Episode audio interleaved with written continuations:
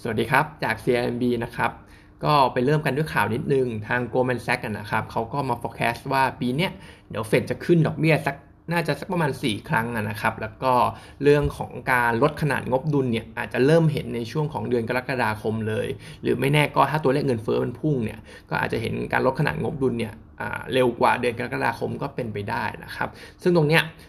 โทนเนี่ยมันเป็นเซนติเมนต์ลบต่อตลาดหุ้นอยู่แล้ว แต่ว่าถ้าดูลึกๆลงไป ผมมองว่าเขาก็น่าจะมองเห็นแล้วแหละว่าเฟดคงมองว่าเศรษฐกิจของประเทศเขาเนี่ยน่าจะดีขึ้นแบบมีนัยยะนะครับถึงทำนโยบายการเงินแบบตึงตัวมากขึ้น ตรงเนี้ยมันก็เหมือนจะไปแมชไปตรงกับทางคอมเมนต์ของทาง CEO JP Morgan เหมือนกัน JP เนี่ยเขาบอกว่าเดี๋ยวปีเนี้ยการเติบโตของเศรษฐกิจสหรัฐเนี่ยจะเป็นการเติบโตที่ดีที่สุดในรอบทศวรรษเลยนะครับ แต่ว่า จริง ๆ แล้วในระยะสั้นเนี่ยตลาดทุนอาจจะถูกผลกระทบ จากความผันผวนการดำเนินนโยบายการเงินการขึ้นดอกเบี้ยการลดขนาดงบดุล เพราะฉะนั้นเนี่ยปีนี้ก็ จริง ๆ ระยะ long term เนี่ยเศรษฐกิจดีหุ้นก็น่าจะดีตามนะครับ แต่ว่า short term เนี่ยความผันผวนจากนโยบายการเงินเนี่ยมันอาจจะทำให้ตลาดปีนี้เล่นยากหน่อย แต่ว่าโดยรวมแล้วเนี่ยผมก็คิดว่าจากคอมเมนต์ทั้งสองคนเนี่ยตลาดหุ้นเนี่ยปีนี้ก็น่าจะยังไปได้ แต่ว่าเราอาจจะไม่ต้องรีบไล่มากเวลาเห็นหุ้นมันขึ้นเยอะๆนะครับเพราะว่านโยบายการเงินอาจจะเป็นตัวฉุดรั้ง แล้วก็ทำให้หุ้นเนี่ย correct ลงมาให้เราเก็บได้นะครับส่วน TSMC นะครับเขามีประกาศงบอ่า มีประกาศตัวเลขรายได้นิดนึงในเดือนธันวาคมนะครับก็ทำ record high ไปนะครับบวก 4.8% month on month เป็น ออยู่ที่ประมาณ 5 5,600 ล้านเหรียญสหรัฐนะครับ ซึ่งที่เล่าเนี่ยก็เพราะมันน่าจะเป็น sentiment บวกต่อกลุ่มอิเล็กทรอนิกส์ไทยเรา วันนี้เราก็มีการออก paper KCE ประจวบเหมาะกันพอดีนะครับ ซึ่ง KCE เองเนี่ยเรา preview งบ quarter 4 core profit เนี่ยน่าจะ 825 ล้านบาท บวกได้เกือบ 100%เยียแล้วก็บวก 37% Q นะครับ ก็เห็นการเติบโตต่อเนื่อง revenue ก็โตตาม capacity ที่เพิ่มขึ้นนะครับ gross margin ก็ดีขึ้นตาม เขาเรียกว่า utilization rate แล้วก็เรื่องของค่าเงินบาทที่ก็ยังเป็นใจให้กับทางงบของ KCE เขาอยู่นะครับ ส่วนสตอรี่ปีเนี้ยหลักๆ ก็เรื่องแรกคือค่าเงินบาทยังไงปีนี้ก็ดูแนวโน้มน่าจะอ่อน น่าจะอยู่ในโซนอ่อนต่อเนื่อง เพราะว่านักท่องเที่ยวเราก็ยังไม่กลับมานะครับ รวมไปถึงนโยบายดอกเบี้ยของเราเนี่ยปีนี้มันก็ช่วงช่วงปีนี้เนี่ยนโยบายดอกเบี้ยของเราก็คง ยังไม่ได้ปรับขึ้นตาม global ทั่วโลกที่เขาปรับขึ้นไปแล้วนะครับ แล้วก็อีกเรื่องหนึ่ง analyst มองว่าปีนี้จะเป็นปีสำคัญอีกปีหนึ่งสำหรับการเปลี่ยนถ่ายไปสู่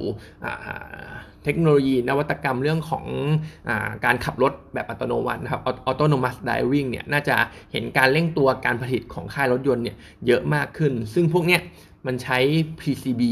มากเยอะขึ้นพอสมควรนะครับ เพราะฉะนั้นเองเนี่ยมันก็จะเป็นไดเวอร์สำคัญของ TC อีกทางหนึ่งไม่ว่าจะเป็นเรื่องของที่ว่าไปนะครับ Autonomous Drive เรื่องของ Capacity เรื่องของ Gross Margin ก็เป็นส่วนสำคัญทั้งหมดของ TCE ที่เป็นไดเวอร์ในปีนี้นะครับ เพราะฉะนั้นตัวหุ้นตัวนี้เราก็ยังชอบอยู่เป็นท็อปพิกในกลุ่มอิเล็กทรอนิกส์นะครับ แนะนำเป็นซื้อ target price เนี่ย 127 บาทนะครับ based on PE 30 33.9 เท่าของปี 2023 นะครับ ก็ปีเนี้ยน่าจะ EPS growth 42%ปีหน้าโตอีกประมาณ 28%สำหรับ KCE นะครับแล้วก็มีเอาลุกจากทางแบงก์ชาตินิดนึงนะครับเกี่ยวกับเศรษฐกิจของเราอพอดีเห็นpaper จากแบงก์ CMB เขาออกมานะครับเมื่อวันมี analyst meeting ของแบงก์ชาติ หลักๆ สั้น ๆ นิดหน่อยก็คือ เขามองว่าภาพรวมเศรษฐกิจในครึ่งแรกของปีเนี่ยน่าจะยัง recover ได้อยู่นะครับอาจจะมีผลกระทบบ้างจากความเสี่ยงเรื่องโอไมคอนแต่เขาก็มองว่าโอไมคอนเนี่ยสุดท้ายแล้วในช่วงครึ่งแรกของปี ก็น่าจะควบคุมสถานการณ์ได้ เพราะว่าเราก็เริ่มจะมีการฉีด booster dose กันแล้ว ก็คิดว่าโอไมคอนเนี่ยถึงแม้ผู้ติดเชื้อจะเยอะขึ้น แต่คิดว่าน่าจะน่าจะคุมไหวในช่วงครึ่งแรกของปีนี้นะครับ ส่วนเรื่องของเงินเฟ้อยังไงปีนี้ year year ก็คงต้องปรับขึ้นนะครับ เพราะว่าไม่ว่าจะเป็นเรื่องของพลังงานน้ำมันนะครับ แล้วก็รวมถึงค่าไฟเนี่ยก็มีแนวโน้มที่จะเพิ่มสูงขึ้น ในฝั่งของเงินบาทเองก็น่าจะอ่อนอยู่ในโซนอ่อน แบงค์ชาติมองอย่างนั้นนะครับ เพราะปัญหาเรื่องเพราะผลกระทบเรื่องของโอไมคอนด้วยที่ทำให้นักท่องเที่ยวเนี่ยไม่ได้กลับมานะครับ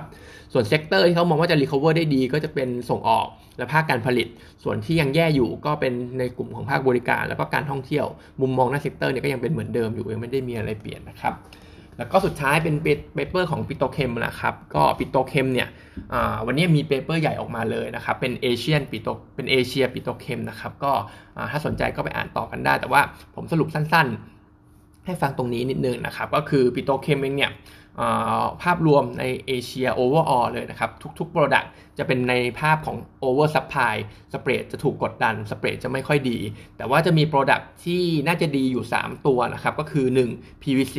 อันนี้ปูนใหญ่มีนะครับ2 PET อันนี้ก็คือ IVL แล้วก็ 3 LDPE นะครับซึ่งถ้าลงไปรายตัวแล้วเนี่ย ตอนนี้ดูดีสุดน่าจะเป็นเพชรนะครับ เพชรของ IVL เนี่ย ครึ่งแรกของปีน่าจะ spread น่าจะดีทีเดียวเพราะว่า supply เนี่ยยังตึงตึงตัวต่อเนื่อง ในขณะที่เข้าสู่ช่วงของ seasonal demand ของทาง IVL แล้วนะครับ แต่ว่า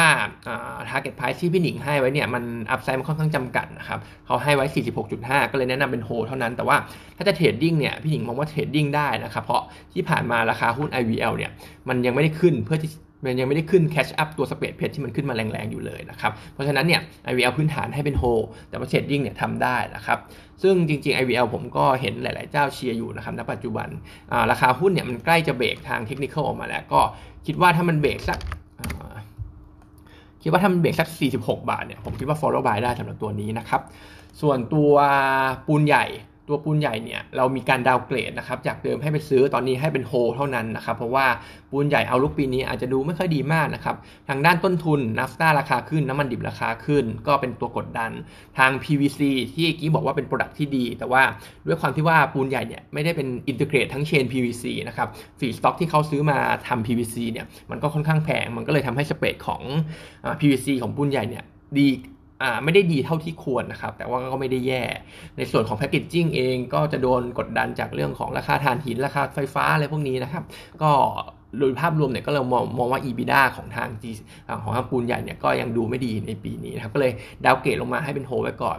ส่วนปตท GC เนี่ยเรา downgrade จาก hold เป็น sell อ่า downgrade จาก hold เป็น sell เป็นขายเลยนะครับเพราะว่าหลาย ๆ เรื่องดูไม่ดี ไม่ว่าจะเป็นพวกอ่า ethylene อะไรพวกเนี้ย spread ดูค่อนข้างแย่อยู่แล้ว แล้วก็ไอ้พวก specialty bisphenol ไอ้ตัว PO อะไรพวกนี้ที่เป็น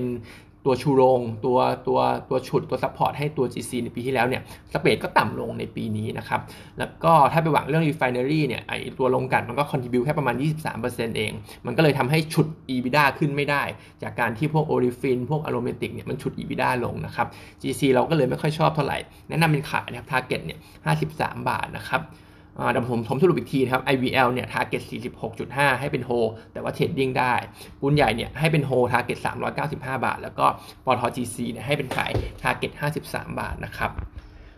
วันนี้ก็มีเท่านี้นะครับ